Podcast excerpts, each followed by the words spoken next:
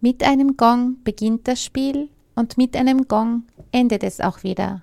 Herzlich willkommen. Sie hören Jeux on Air, die Sendung der Arbeitsgemeinschaft Jeux Dramatiques Österreich. Ein herzliches Willkommen auch von mir. Mein Name ist Elsa Brigitte und unser heutiges Thema ist fünfundzwanzig Jahre Jeux Dramatik in der Schule in Österreich. Bei mir im Studio ist Marion Seidel-Hofbauer, die mit mir heute diese Sendung gemeinsam gestalten wird. Hallo, herzlich willkommen. Hallo, einen schönen Nachmittag. fünfundzwanzig Jahre Jeux in der Schule in Österreich. fünfundzwanzig Jahre sind eine sehr lange Zeit, eine sehr lange Zeit, um mit einer Methode zu arbeiten. Was ist so spannend an dieser Methode, Marion?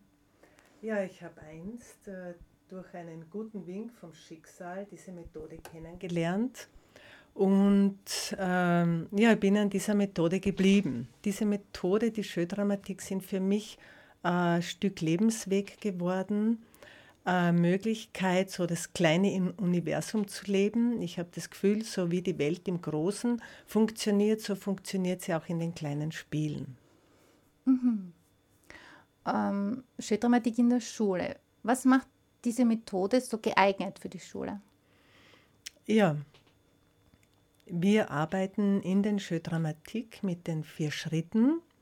Das heißt, der erste Schritt ist der Rohstoff. Das ist das, was wir vorbereiten, mit dem wir in die Klasse gehen. Und da eignet sich natürlich der Lehrstoff ausgezeichnet. Ob das in Deutsch Texte sind, die die Kinder in der Schule selber schreiben oder gerade lesen, ob das Geschichten sind, später sind es die Märchen und die Sagen oder Literatur, Goethe, Schiller. Alles ist spielbar, die Kinder lieben es zu spielen und es bringt den Kindern auch den Gewinn, dass sie es dann verstehen, wenn sie es getan haben. In den Volksschulklassen ist es oft so, dass durch das Spielen auch das Lesen angeregt wird. Mhm. Wir haben da Musik mit, gell? Vom, vom Jim Knopf. Das Buch Jim Knopf ist ja ein sehr besonderes Buch, finde ich, also auch zum Spielen. Ja, es ist der Jim, der da auf dieser Insel, der auf diese Insel gelangt und der äh, mit dem Lukas äh, in eine ganz, ganz gute Buben-Männerfreundschaft findet und mit dem Lukas gemeinsam viele Dinge einfach bewerkstelligt und erlebt. Es ist für die Kinder oft das erste riesige, dicke Buch, an das er sich heranwagen. Und ich finde, das Tolle an dem ist, das ist ja wirklich ein gewaltiges, dickes Buch, äh, dass ein Kind, wenn es das mit den Jeux Dramatik über ein Schuljahr immer wieder selber spielt, gar nicht auf die Idee kommt zu sagen, boah, das dicke Buch, das mag ich nicht lesen, das ist ja viel zu dick, sondern sie gehen Stück für Stück, so wie wir spielen, lesen sie die nächsten ein, zwei Kapiteln. Auf der einen Seite ist natürlich das Thema vom Lukas und vom Jim, wie die die Abenteuer erleben, ähm, das, was die Kinder verlockt. Sie wollen wissen, wie geht's weiter, was passiert da, wie schaffen die die Befreiung der Lissy. Auf der anderen Seite hat es auch durch diese wahnsinnige Fantasie von Michael Ende äh, für jedes Kind die Möglichkeit, sich selber zu entwickeln. So habe ich mit diesem Buch, mit dem Jim Knopf, schon wirklich spannende Erlebnisse in den Klassen gehabt, so wie der Jim und der Lukas durch den Tausendwunderwald geraten oder wie sie mit der Lokomotive fahren, wie sie noch in die goldene Stadt Bing kommen. Ich habe aber auch erlebt, dass Kinder äh, an ihrem eigenen Thema arbeiten, an ihrer eigenen Lebensgeschichte einfach was ausprobieren, das gar nicht unbedingt mit dem Thema zu tun hat. Mhm. Aber wir wollen jetzt mal ganz kurz hineinhören. In, na nicht kurz, wir hören uns das Lied jetzt an. Vom Eine Insel mit zwei Bergen.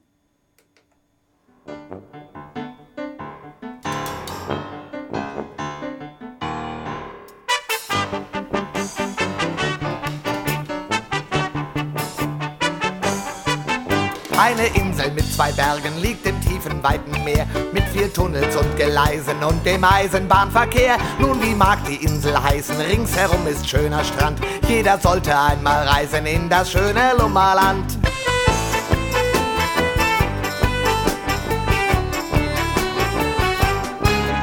eine Insel mit zwei Bergen und dem Fotoatelier. In dem letzten macht man Bilder, in dem ersten Dudeljö.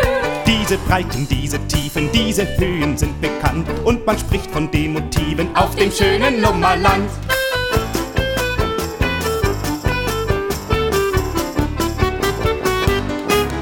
Eine Insel mit zwei Bergen und dem Fernsprechtelefon. Wählt man nur die richtige Nummer, klappt auch die Verbindung schon. Hallo, hier ist falsch verbunden. Wollen Sie sich jetzt beschweren? Nein, warum? Das kann passieren. Also dann auf Wiederhören.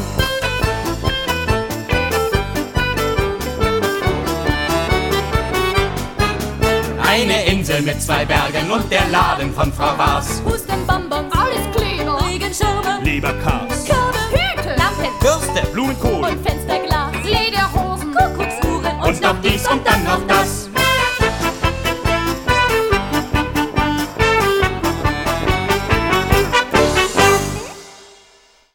Ja, das war der Jim Knopf, so die, das erste Lied von dem Musical, das im Opernhaus gespielt hat vor längerer Zeit.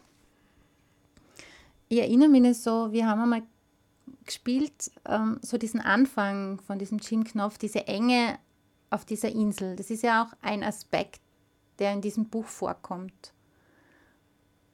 Was gibt es denn noch so für Aspekte, die in diesem Buch mit den Kindern erarbeitet werden zum Beispiel?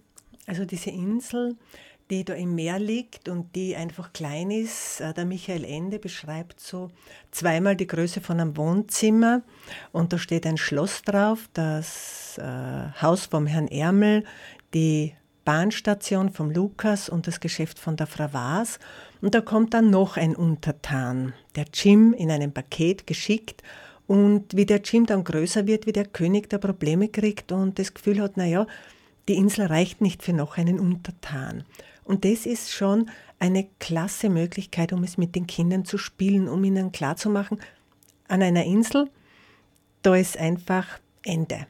Da gibt es rundherum Meer. Man kann nicht einfach dann halt über das Land hinaus ansiedeln. Es ist einfach kein Platz mehr. Es ist einfach fertig. Und es ist sehr klasse, das mit den Kindern auszuprobieren, das zu spielen und zu schauen, was haben wir für Möglichkeiten. Mhm. Gleichzeitig aber hat es natürlich auch mit dem, da ist eine Insel und drumherum ist das Meer, für die Kinder die Möglichkeit, Fische zu spielen, Meereslebewesen zu spielen. Später kommt dann das Postschiff dazu, wo Besucher kommen, wo Besucher wieder gehen. Wie ist es, wenn auf einer Insel am Tag mehr Leute sind, am Abend fahren die wieder weg? Wie geht das Leben auf dieser Insel? Das sind ganz spannende Aspekte für die Kinder. Und das ist ja eigentlich jetzt nur das erste Kapitel, ne? Das ist nur der Beginn, eigentlich genau. Die erste Seite. Genau. Ich kann mich erinnern, da war in einer Klasse ein Kind, das hat in der ersten Klasse mit mir, egal was wir gespielt haben, er hat immer gespielt, ich bin ein Tier, das verloren geht. Und wo wir dann mit dem Jim Knopf begonnen haben, war er dann ein kleiner Hai, der natürlich ein Spielwunsch sofort verloren gehen wollte. Er hat sich immer ausgesucht, wer ihn finden darf und wie er wieder nach Hause gebracht wird. Und bei diesem Spiel war es so, dass sein Papa, der große Haifisch, der sollte ihn dann finden. Der Papa selber aber wollte gerne ausprobieren, wie das ist, von den Delfinen attackiert zu werden und dann zu sterben. Jetzt haben wir ausgemacht, dass er halt zuerst den Kleinen finden soll und dann seinen Wunsch erst erleben kann oder erleben soll. Das haben die Buben gut miteinander ausgemacht und der kleine Hai ist dann wirklich im Spiel gleich einmal verloren gegangen und der große Hai hat das sofort gemerkt und wollte sich da auf den Weg machen, um den kleinen Hai dann zu finden und ihn nach Hause zu bringen und hat dann gemerkt, diese Delfine, die lauern. Die lauern vor der Haihöhle und die lassen den Hai gar nicht wirklich raus. Und dann hat er wahrscheinlich gemerkt, dass die eigene Angst ihm jetzt einen Strich durch die Rechnung macht, denn er hat sie überhaupt nicht rausgetraut. Und so verging die Zeit und das Spiel und das Postschiff kam und Besucher kamen und es wurde Nachmittag und es wurde langsam Abend und da dürfte er dann die Befürchtung gehabt haben, dass das Spiel jetzt dann einmal zu Ende geht. Jetzt hat er sich halt doch herausgewagt, der Hai-Papa. Der ist aus der Höhle rausgeschossen und in dem Moment sind die Delfine über ihn hergefallen. Und es war mit seinem Leben vorbei. So wollte er es. Ja, das hat er so ausgemacht. Und der kleine Hai aber aus seinem Versteck, der hat es gesehen und hat dann dort gewartet. Und ich habe mir gedacht, als Erzählerin der Geschichte, was passiert jetzt mit dem kleinen Hai?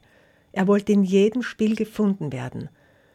Und jetzt ist das erste Spiel, wo es niemand gibt, der ihn findet. Aber vielleicht, habe ich mir gedacht, gibt es ja jemand anderen aus der Klasse, der ihn einfach findet.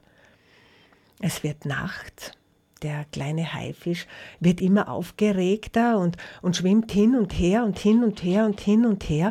Und ich habe mir gedacht, naja, vielleicht ein Delfin, vielleicht die Schildkröte, aber die sind alle schlafen gegangen und keiner hat sich um den kleinen Hai geschert. Und auf einmal wird er ganz ruhig und schwimmt seelenruhig in die Höhle, in der er mit dem Vater gelebt hat, zurück. Also er selber heimgefahren. Dann war das Spiel aus und im Nachgespräch hat jedes Kind dann artikuliert, wie es ihm ergangen ist, und der große Hai, der hat ganz aufgeregt begonnen und gleich als erstes wollte er dran sein und wollte gleich erzählen, wie das war mit ihm und mit den Delfinen und wie er schließlich dann halt gefressen wurde und dass das Gefressenwerden einfach ganz was Schönes war für ihn. Und dann habe ich ihn so gefragt, ja, und wie war denn das für dich, wo du gesehen hast, jetzt kannst du deinen Sohn nicht finden? Naja, habe ich mir gedacht, hat der Vater gesagt, er ist ja wirklich schon groß genug, der, der wird schon selber noch Haus finden. Und dann ging die Runde weiter und dann habe ich den Kleinen gefragt und habe gesagt, ja, wie war denn das für dich, wo du gesehen hast, dass der Papa von den Delfinen attackiert wird und schließlich einfach da im Wasser sterben muss? Ja, das war schon traurig, hat dann der Sohn gesagt. Und ich habe gesagt, ja, aber wie war denn das mit dem Finden? Ja, da habe ich mir überlegt, wie mache ich das? Und dann habe ich mir gedacht, da finde ich mich einfach am besten selber. Jetzt haben wir viel gehört, was so passieren kann oder was wie so ein Spiel, was da in einem Spiel passieren kann, aber jetzt wissen wir noch gar nicht, wie es zu diesem Spiel überhaupt kommt. Jetzt haben wir mal das Material. Genau, das ist der Rohstoff. Aus der sowas passieren kann. Aber genau. Wie funktioniert denn das jetzt? Ähm, der Rohstoff, der geht von den Lehrerinnen aus oder von dem Projekt ähm, und dann bespricht man sich. Das heißt, manchmal kommt der Rohstoff aus der Geschichte, aus Sachkunde, das alte Graz, am Schlossberg, im Wald oder ein Buch, mit dem gearbeitet wird oder ein größeres Projekt zu einem Thema, das Wasser. Und aus diesem Projekt heraus entwickeln wir dann Impulse, aus diesem Projektgedanken, die sich dann über das Schuljahr mh, verzweigen, sage ich. Manchmal arbeite ich in den Klassen öfters, das hängt natürlich auch mit dem Geld zusammen, das zur Verfügung steht. Manchmal endet äh, so ein Projekt nach vier Einheiten. Ähm, kommt das Projekt aus dem Deutschunterricht, ist es oft so, dass auch geschrieben wird, dass die Kinder selber einen Text schreiben. Im Sachkundeunterricht arbeitet man viel auch mit Material. Geht es um die Steinzeit, dann bauen wir natürlich Häuser, dann bauen wir Äxte, dann arbeiten wir mit, äh, mit dem Werkunterricht zusammen und dann wird es immer gespielt. Mhm. Aber Noch, wie ist jetzt das Spiel? Jetzt haben wir das, jetzt haben wir das Rohmaterial. Ja, das ist der Beginn, der Impuls für die Kinder und dann geht der nächste Schritt in die Spielvorbereitung. In der Spielvorbereitung, da bauen die Kinder, da richten sie alles, da teilen sie sich die Klasse ein, sie wählen vorher die Rollen und dann äh, mit dem Rollen auswählen auch die Spielplätze.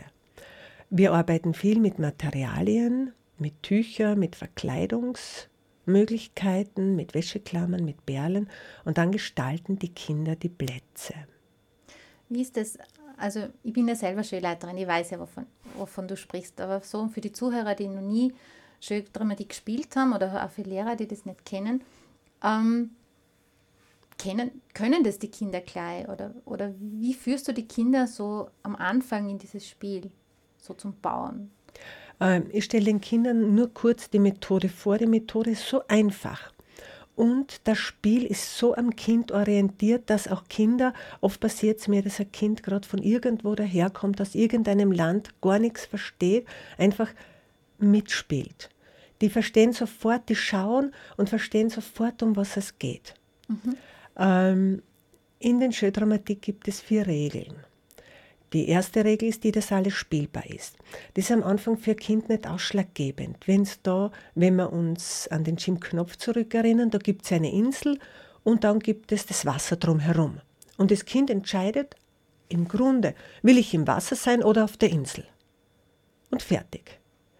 Dass man natürlich auch das Tor vom Schloss spielen könnte oder einen Stein, an das denkt der Kind am Anfang nicht, das kommt erst mit der Zeit.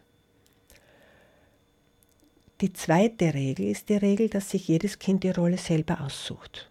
Da braucht man nicht viel erklären, das geht einfach reihum und die Kinder überlegen, was sie sein wollen.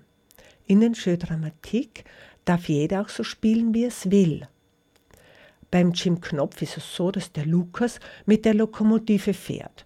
In der Geschichte kann es aber leicht sein, dass der Herr Ärmel auch einmal mit der Lokomotive fahren will. Dann macht er sich das mit dem Lukas aus. Also der Text steht den Spielern meist nicht im Weg. Mhm. Die vierte Regel ist die Regel, dass wir ohne Sprache spielen. Das heißt nicht, dass es still und leise ist. Oft ist es sehr laut, denn man meint nicht, wie laut der Lokomotive fährt, wie laut der Lukas sich bemerkbar macht, wie laut die Vögel am Himmel kreischen und wie laut Fische tief unten im Meer sein können. Mhm. Ja, und jetzt geht es dann weiter. Jetzt haben wir uns die Rolle ausgesucht. Dann wird gebaut. Das bedarf oft noch einer Ordnung von unseren Schulleiterinnen oder Schulleiter, denn die Kinder, die bauen natürlich mit den Freunden nebeneinander. Und so ist es oft noch zu klären, das Kind zu fragen, hör zu, dein Nachbar da, frag einmal, was ist denn das überhaupt für ein Tier? Und dann kann der Nachbar sagen, ich bin ein Haifisch. Und was bist du? Ja, ich bin ganz ein kleines Seepferdchen. Dann ist die Frage, magst du wirklich neben dem Hai wohnen? Und so klären die Kinder das dann miteinander. Ja, oder ob es nicht vielleicht überhaupt ein Tier ist, das an Land wohnt. Ne? Genau, genau, also genau, genau. Vielleicht gar nicht im Wasser existieren kann. Genau. Das wird dann in dieser, in dieser Bauphase noch geklärt. Und sobald die Kinder fertig sind mit dem Bauen, gibt es so den Beginn von der Runde Du bist und du möchtest. Der Beginn, das wissen die Kinder bereits, ich wiederhole es ja immer wieder, ist, wenn du fertig bist, setz dich vor dein Haus, setz dich auf den Platz, auf dem du mit dem Spiel beginnen möchtest. Die Kinder hocken sich dann hin. Ich sage meist auch noch, schau, dass du so sitzt, dass du die anderen hören kannst und dass du aber gemütlich sitzt. Denn die Runde ist manchmal schon lange. Mhm. Ja, es sind ja viele Kinder in den Klassen. Ja. Ne? Und die Kinder, die artikulieren dann, was sie im Spiel möchten und was sie nicht möchten, dass ihnen passiert.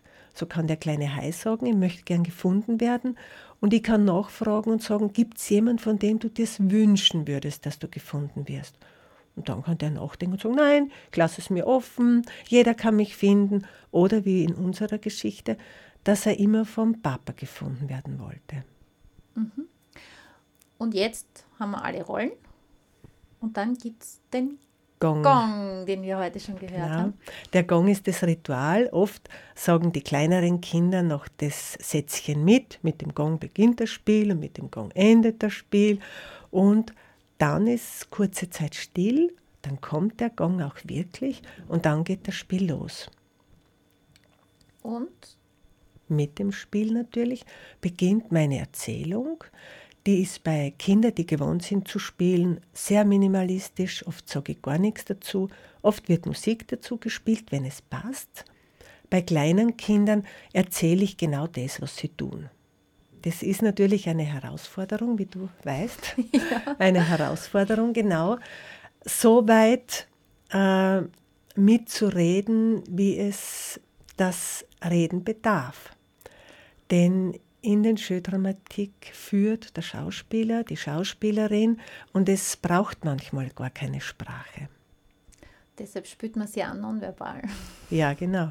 Mhm. Also es ist eine spannende Geschichte, weil ich denke mir manchmal, äh, man sollte einfach einmal gespielt haben, um das wirklich zu spüren. Ja, nach dem Gong gibt es dann... Nach dem Gong gibt es... eine Reflexionsrunde, das Nachgespräch. Da werden die Kinder wieder eingeladen, in den Kreis zu kommen, sich hinzusetzen und einmal zu schauen, was habe ich jetzt erlebt? Wie ging es mir in der Rolle? War das, was ich mir ausgesucht habe, gut oder hat irgendetwas auch nicht gepasst?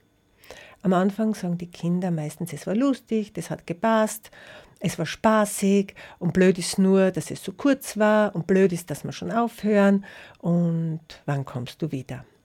Später sagen die Kinder ganz klar, das war gut, das war schwierig, es ist echt schwer, wenn man so ein armes Mädchen ist und überhaupt kein Zuhause hat am Anfang und es ist ganz toll, wenn man dann am Ende Geschenke kriegt und auf einmal reich ist.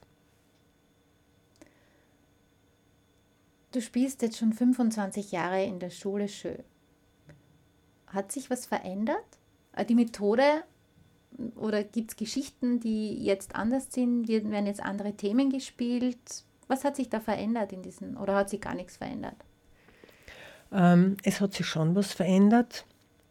Zu Beginn bin ich in die Schulen gekommen, um äh, ein Projekt abzuschließen, um... Äh, um ein Projekt da, ja, aufzugreifen, künstlerisch umzugestalten. Und jetzt ist es oft so, dass ich in die Schulen komme, um äh, die Lehrerinnen und die Kinder über das Jahr zu begleiten, mit den Themen, die gerade äh, vom Lehrstoff her passen.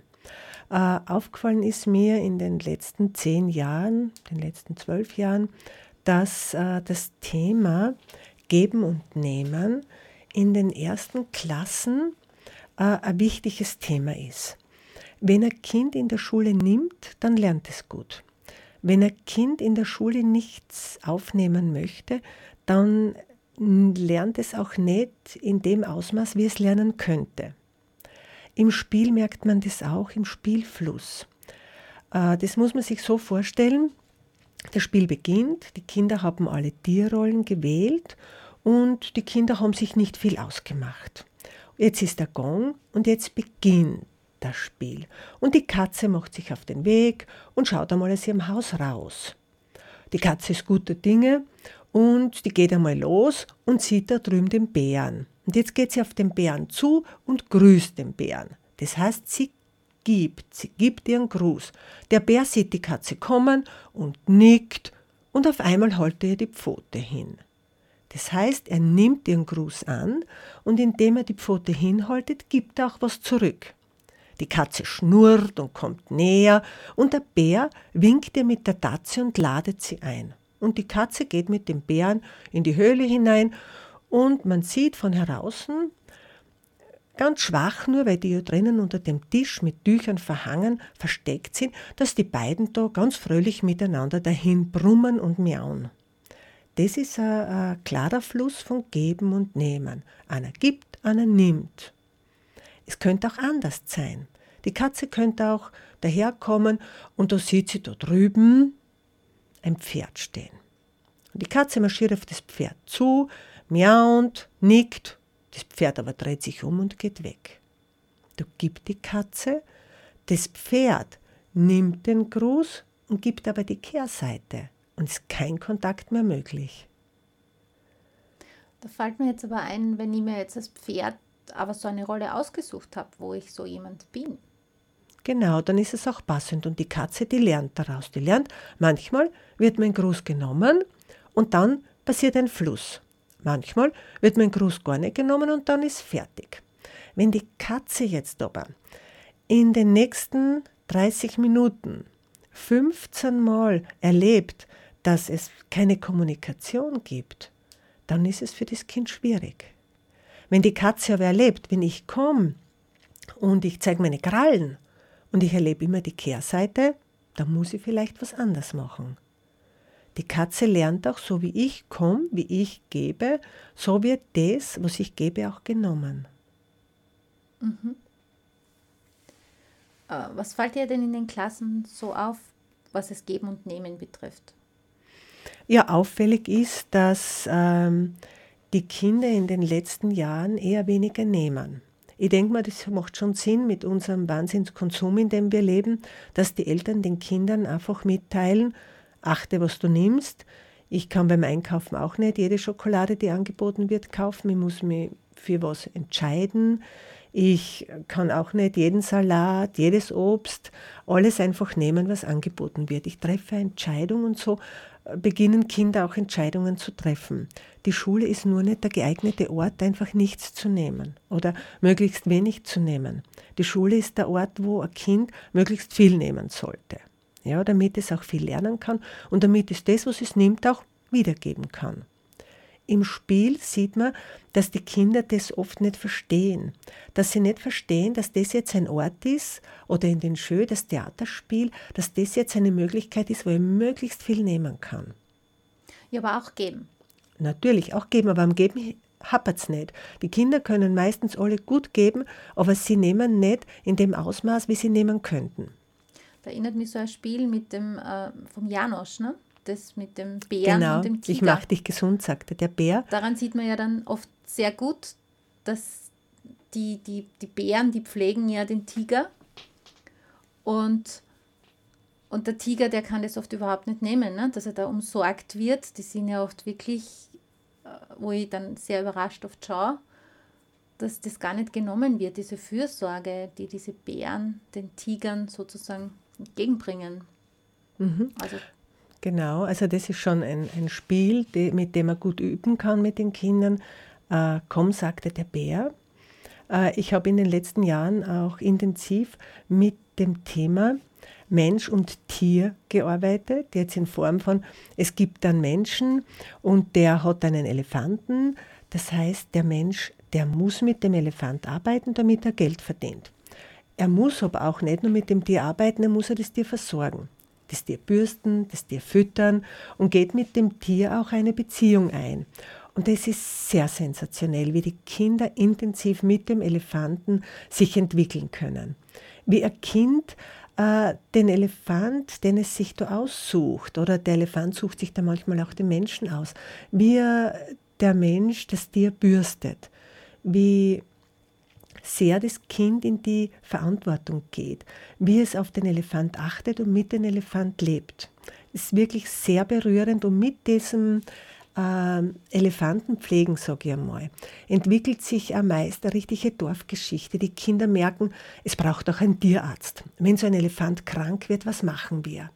In einem nächsten Spiel gibt es dann einen Tierarzt, der die ganze Gemeinde versorgt. In einem weiteren Spiel merken die Menschen, wir bräuchten auch ein Geschäft. Wir müssen auch einmal was einkaufen zum Essen. Wir müssen dem Elefant was kaufen. Und so entwickelt sich eine richtige Dorfgeschichte, wo das Kind wirklich vom Ich zum Du und schließlich zu einem Wir-Gefühl gelangt. Ohne dass man irgendwas reden muss darüber, ohne dass man darüber sprechen muss, ohne dass man Kind anhalten muss, sozial zu werden. Die Kinder werden es ganz einfach.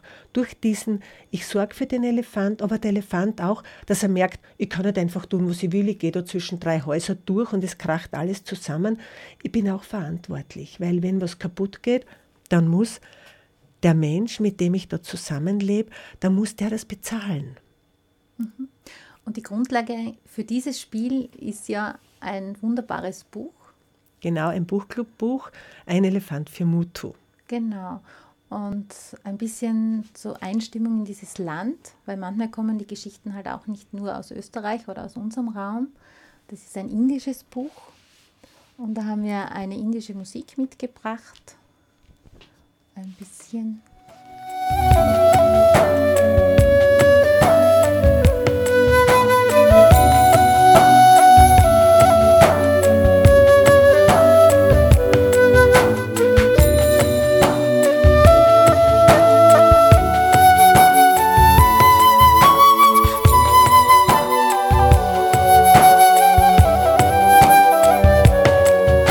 जरा जरा बहकता है महकता है आज तो मेरा तन बदन मैं प्यासी हूँ मुझे भर ले अपनी बाहों में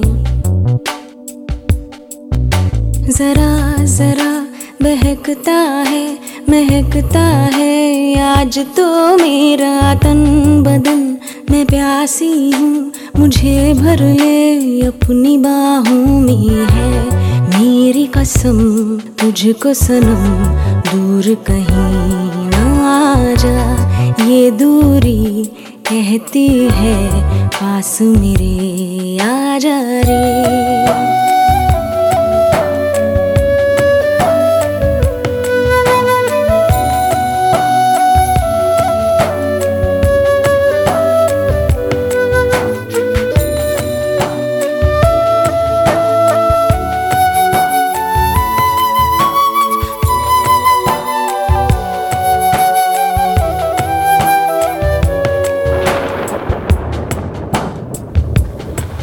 यूं ही बरस बरस काली घटा बरसे हम यार भीग जाएं इस चाहत की बारिश में।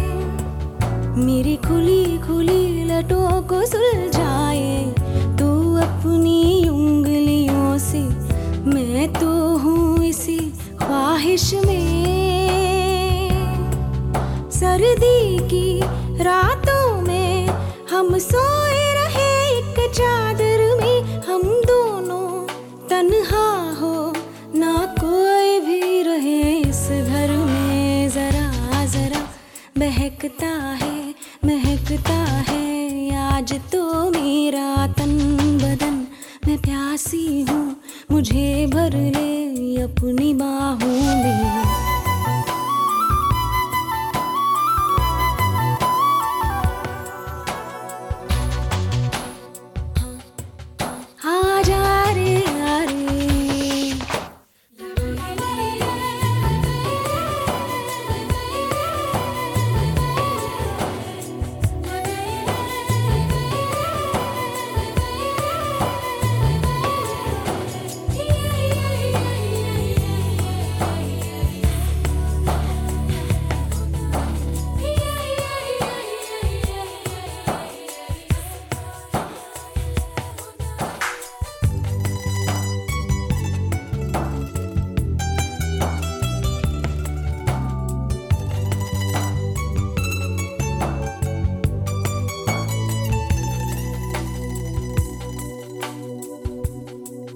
तड़पाए मुझे तेरी सभी बातें एक बार है दीवाने, झूठा ही सही प्यार तो कर। मैं भूली नहीं हंसी मुलाकातें बेचैन करके मुझको, मुझसे यूं ना फेर नजर। रूठेगा ना मुझसे मेरे साथ या ये वादा कर, तेरे बिना मुश्किल है जीना मेरा मेरे दिल। Jetzt sind wir aus Indien wieder zurück in Österreich. Was lernen so die Kinder beim Spiel oder durch das Spiel? Also die Kinder nehmen ganz sicher äh, den Lerninhalt durch die Emotionen besser wahr und sie merken sich das auch. Das, was die Kinder im Spiel sich erspielen, das wirkt sicher nachhaltig. Zudem lernen die Kinder im Spiel Begebenheiten von mehreren Seiten zu betrachten. Sie erfahren, dass jede Seite wiederum mehrere Perspektiven hat. Sie lernen, sich etwas vorzunehmen. Sie lernen es umzusetzen und es dann zu reflektieren. Sie erfahren durch das eigene Handeln mehr von sich selber. Sie lernen, Kontakt aufzunehmen und sich nonverbal auszudrücken. Sie werden mutiger im Ausprobieren. Sie lernen, Systeme und Ordnungen zu erfassen. Sie merken, ich muss nicht immer gegen Ordnungen arbeiten. Die Ordnungen arbeiten für mich. Eine Ordnung ergibt Freiraum, auch das merken die Kinder. Sie werden gelassener, wenn es Konflikte gibt. Sie erfahren sich als Teil der Gruppe. Es entsteht ein Gruppen-, ein Wir-Gefühl. Sie sehen, den Mitschülern geht es ähnlich. Das verbindet die Kinder. Sie erkennen auch, oder sie lernen auch Ressourcen zu erkennen und sie zu nützen. Zum Beispiel äh, ein Kind, das äh, dem Burgherrn immer als Verwalter hilft und stützt, der lernt, ich kann ganz gut äh, für Ordnung sorgen. Äh, der Burgherr, der ist der König, der genießt das Leben, der zählt die ganze Zeit die Perlen, aber ich habe eine Übersicht. Ich merke, in der Küche gehört jetzt was getan, ich kann die Ritter hinausschicken, ich kann mir Gehör verschaffen. Das Kind lernt ganz, ganz viel über das eigene Tun, über das Handeln und natürlich dann über das Reflektieren. Ja, wenn ich jetzt so an, an die Rolle des Lehrers denke, da gibt es ja oft auch so soziale Themen in den Klassen, wie zum Beispiel Außenseiter oder so. Wie ist es da dann mit dieser Methode? Ähm, ich gehe vielleicht noch einen Schritt zurück. Ein Kind lernt mit den Jeux Dramatiques einmal den Lerninhalt. Es lernt, sich selber besser kennen und geht mit den Jeux Dramatiques schon ein Stück seinen Lebensweg, indem es ganz viele Dinge über sich erfährt. Äh, gleichzeitig äh, erlebt das Kind verschiedene soziale Aspekte in der Klasse und lernt da auch äh, mitzuentscheiden. Es äh, steigt auch aus dem, was wir auf den Kindern antun, geh sei ein bisschen sozialer und verzicht halt einmal. Das lernt, dass man nicht immer verzichten kann, ich muss ja manchmal was durchsetzen. Und das Kind lernt auch ein Stück künstlerischen Aspekt. Ja, es bringt sich theatral, so, es bringt sich mit seinem Körper, mit seinen Ideen ein. Das ist natürlich etwas, was die Lehrer allgemein sehr wertschätzen, dass mit der Methode viele verschiedene Kleinbereiche angesprochen werden, das Kind herausfordern und die Kinder nehmen es einfach sehr begeistert an. Was dann noch dazu kommt, sind so spezielle Äh, soziale Gefüge oder Gefälle in den Klassen. So Cliquenbildung zum Beispiel, die manche Lehrer merken, das ist schwierig, da können Kinder dann nicht so gut lernen, denn die einen lachen die anderen aus. Oder auch, wo Lehrer sich oft Sorgen machen, das ist so das Thema Außenseiter. Wo ich manchmal merke, ja, da braucht es oft nur eine, eine klare Sicht und, und die Ermöglichung für den Lehrer zu sehen, wie das mit diesem Außenseiterkind ist und es, es äh, kriegt sich wieder ein. Also es, es, es löst sich von selber, meinst du? Oder, oder merkst du das dann auch im Spiel? Naja, ähm, Außenseiterkinder waren eine Zeit lang oft der Grund, warum ich zum Beispiel in der Klasse gekommen bin. Die Lehrer waren sehr besorgt, haben das Gefühl gehabt, mein Gott, das Kind hat keine, keine Freunde, das Kind ist alleine.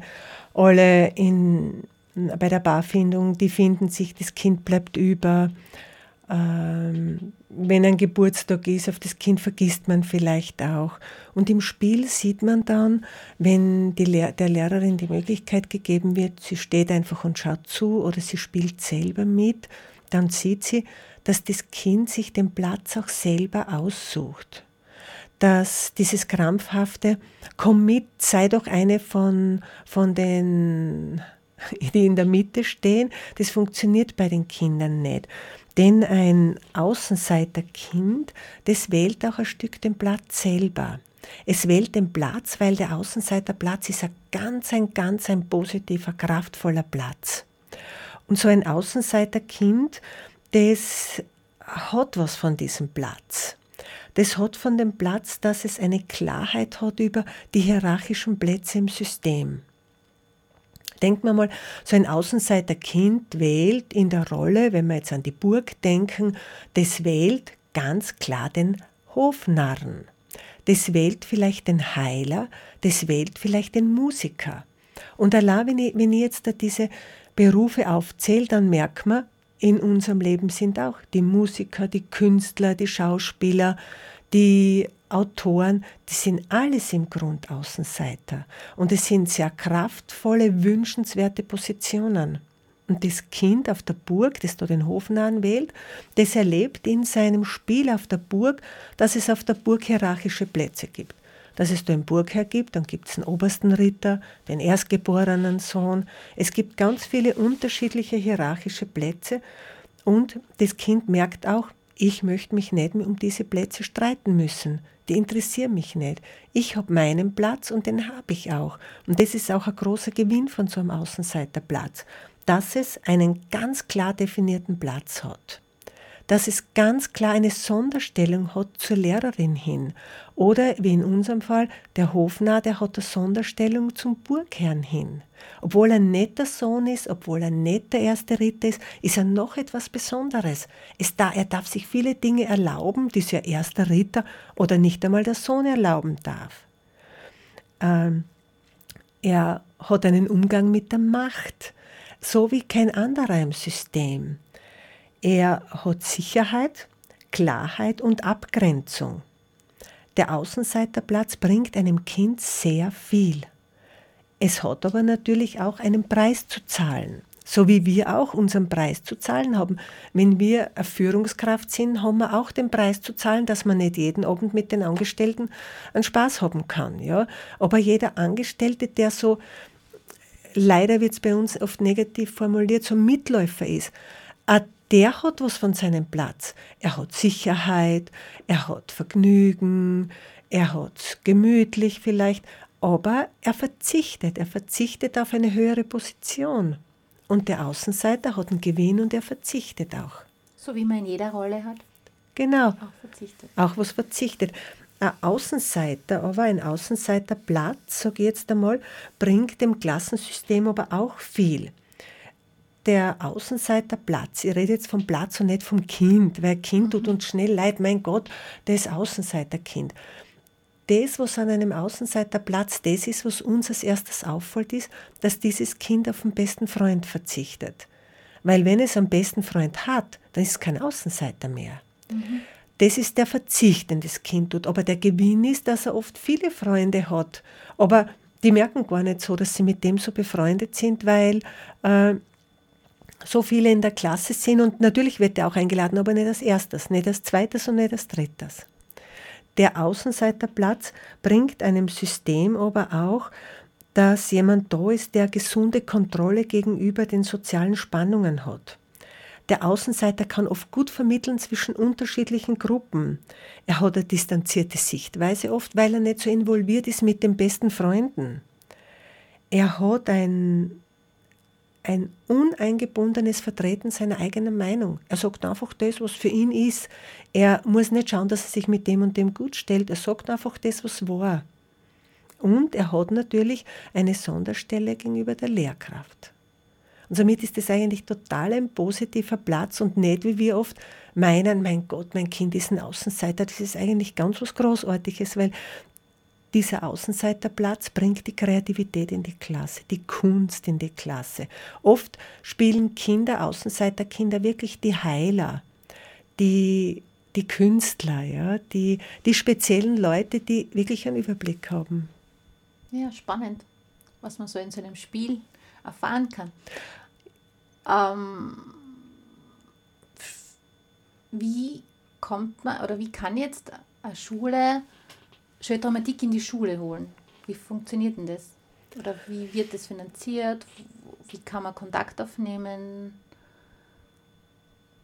Ja, es ist so, ich arbeite jetzt seit fünfundzwanzig Jahren im Schulsystem und bei mir war es oft so, dass Eltern, Lehrer gesehen haben, ich bin in der Nebenklasse, gesagt haben, wollen Sie nicht auch einmal zu mir kommen, ich hätte Interesse. Und so hat sich das eigentlich über die Mundpropaganda weiter verbreitet.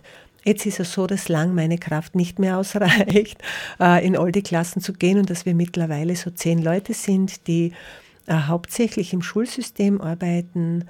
Wir werden von Eltern, deren Kinder schon Jeux Dramatiques gehabt haben, eingeladen, es den Lehrern vorzustellen. Meist werden wir aber in erster Linie von den Lehrern und Lehrerinnen angesprochen, von den Direktoren, Direktorinnen angesprochen und äh, kommen dann an die Schule, um in den Klassen zu arbeiten. Mhm. Und ähm, da gibt es ja eine Zusammenarbeit auch, soviel ich weiß, mit zwei Vereinen. Ja, es ist so, dass wir seit einigen Jahren jetzt mit der A R G E Jugend gegen Gewalt und Rassismus vor allem in Schulen arbeiten, wo viele Kinder mit nicht deutscher Muttersprache sind. Da eignet sich die Jeux Dramatik natürlich hervorragend, weil man nicht reden muss und oft mit ganz einfachen Dingen wie Bilder einsteigen kann und die Kinder das System und die Ordnung sofort verstehen. Und dann arbeitet man noch mit äh, Styria Vitalis zusammen, die gesunde Volksschule, die, äh, die Jeux Dram- beide Vereine unterstützen eigentlich die Jeux Dramatik sehr.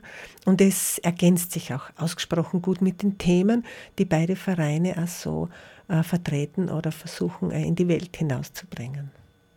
Ja, und dann kann man natürlich auf unserer Homepage Informationen abrufen, in jeglicher Form, über die Methode. Genau. Und da sind auch einige Schulleiterinnen mit eigenen Seiten vertreten. Da kann man sich genau. dann auch österreichweit sogar Leute aussuchen. Mhm. Es ist natürlich so, Graz ist schon äh, und die Steiermark ist da schon vorreitend. In den anderen Bundesländern schaut das Arbeiten in der Schule oder auch im Kindergarten, was ja das nächste Mal unser Thema sein wird, äh, noch anders aus, weil da zu wenig Leiter und Leiterinnen für Jeux Dramatik sind. In Graz ist so ein Stück die Hochburg, da, da spielt man verrückte Dinge, da, da ist es auch möglich, auf eine Schullandwoche mitzufahren und dann eine Woche im Wald mit den Kindern zu spielen oder auf eine Burg mitzufahren und eine Woche Mittelalter auf der Burg zu erleben, ist natürlich genial.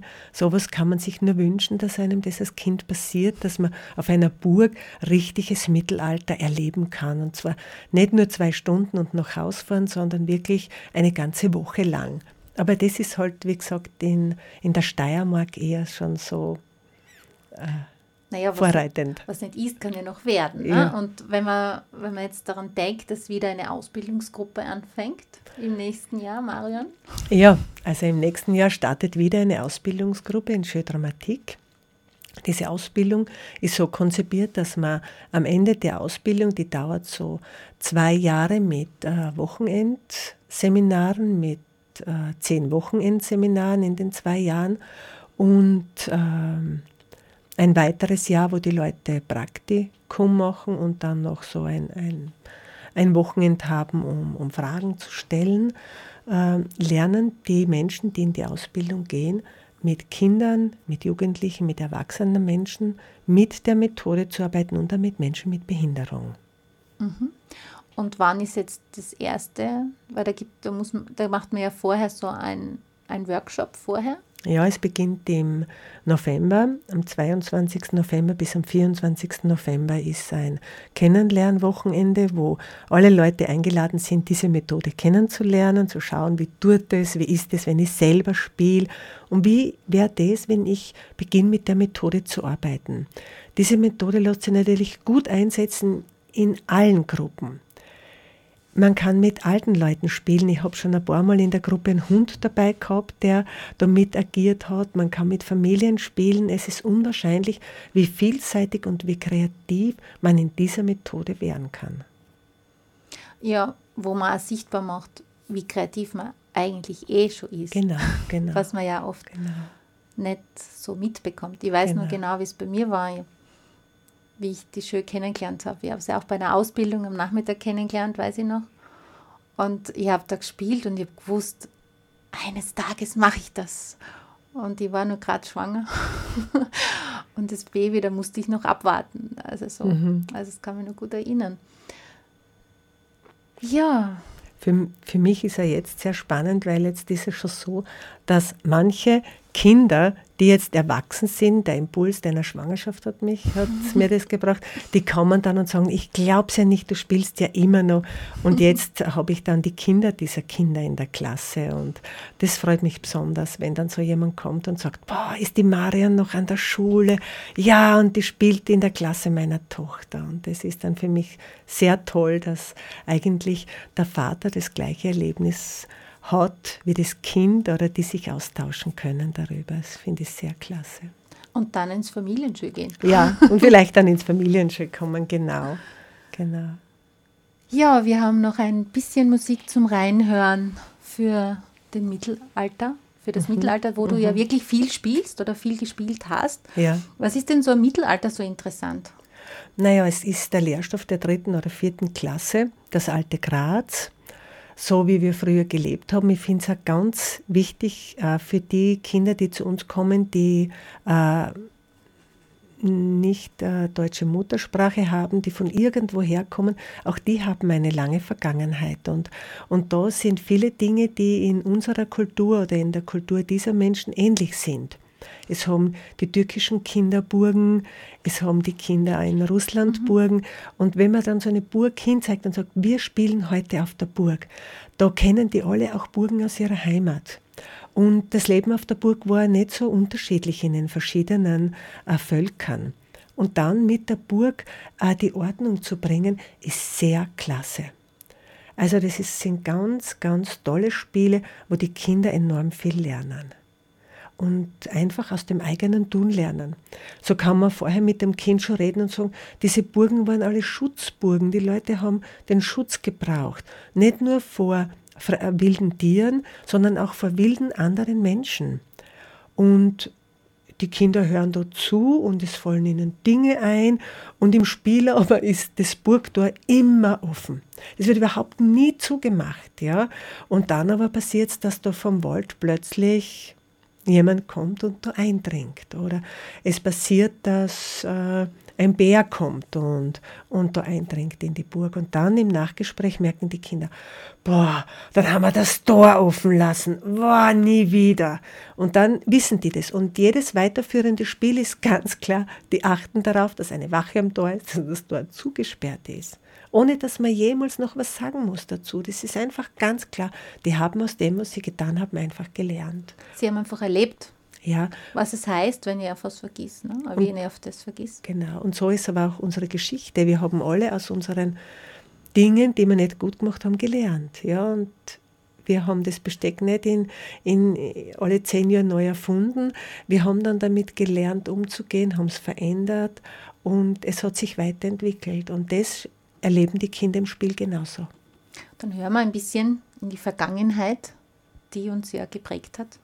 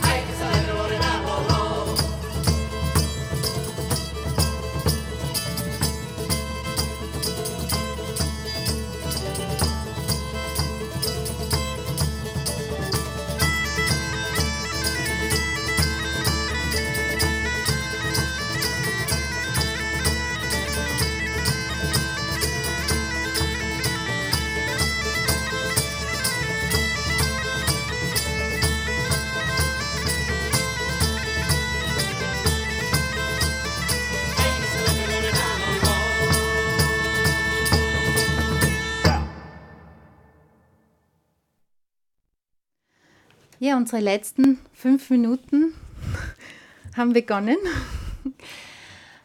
Ja, wir haben, wir haben viel über die Schule gesprochen, wir haben über die Ausbildung gesprochen, ähm, und unser nächstes Thema wird der Kindergarten sein, Jeux im Kindergarten, in der nächsten Sendung am vierzehnten elften Und das ist wieder eine besondere Reise, und das nächste Lied, das wir noch am Schluss ein bisschen spielen wollen, ist äh, eine, na, eine, wundersame Reise. eine wundersame Reise, ebenfalls von, aus diesem Musical von Jim Knopf, Konstantin Becker. von Konstantin Becker, genau. Also dann.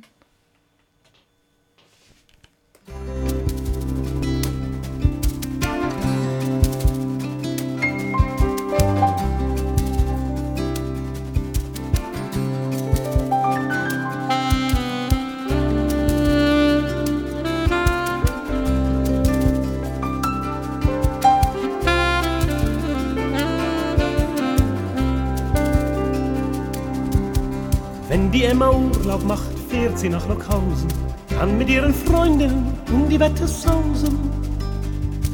Sie macht eine Kohlekur, träumt vom Speisewagen, lässt die große Bahnhofsuhr erstmal dreizehn schlagen. Und in der Nacht träumt sie von daheim, denn kein Ort der Welt kann schöner für sie sein. Und in der Nacht träumt sie von daheim, denn kein Ort der Welt kann schöner für sie sein.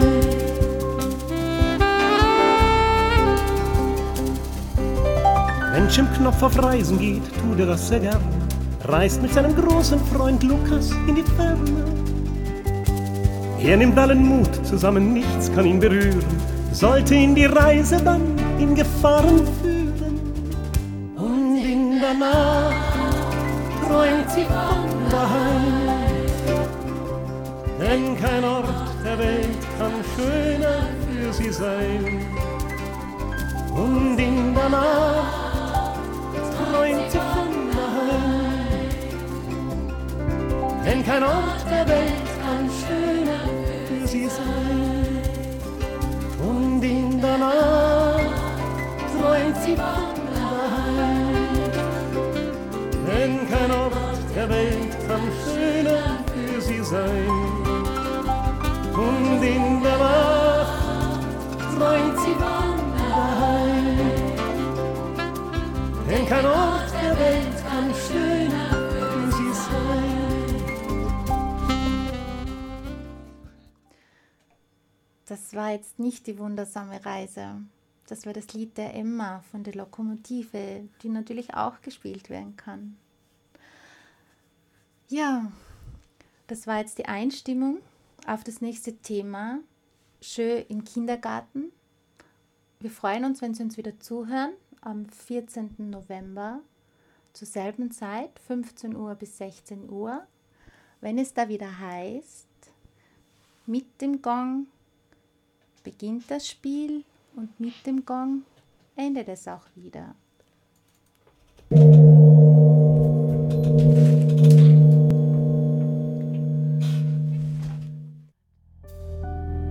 If we can make you open, we will take it out in blood.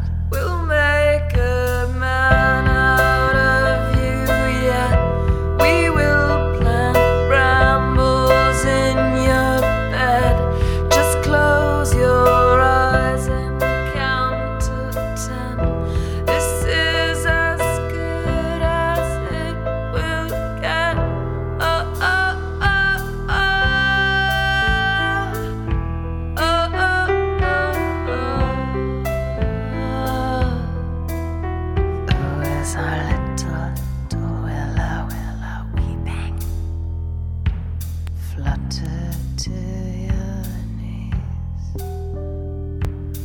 until things before me, oh, the past. possibility.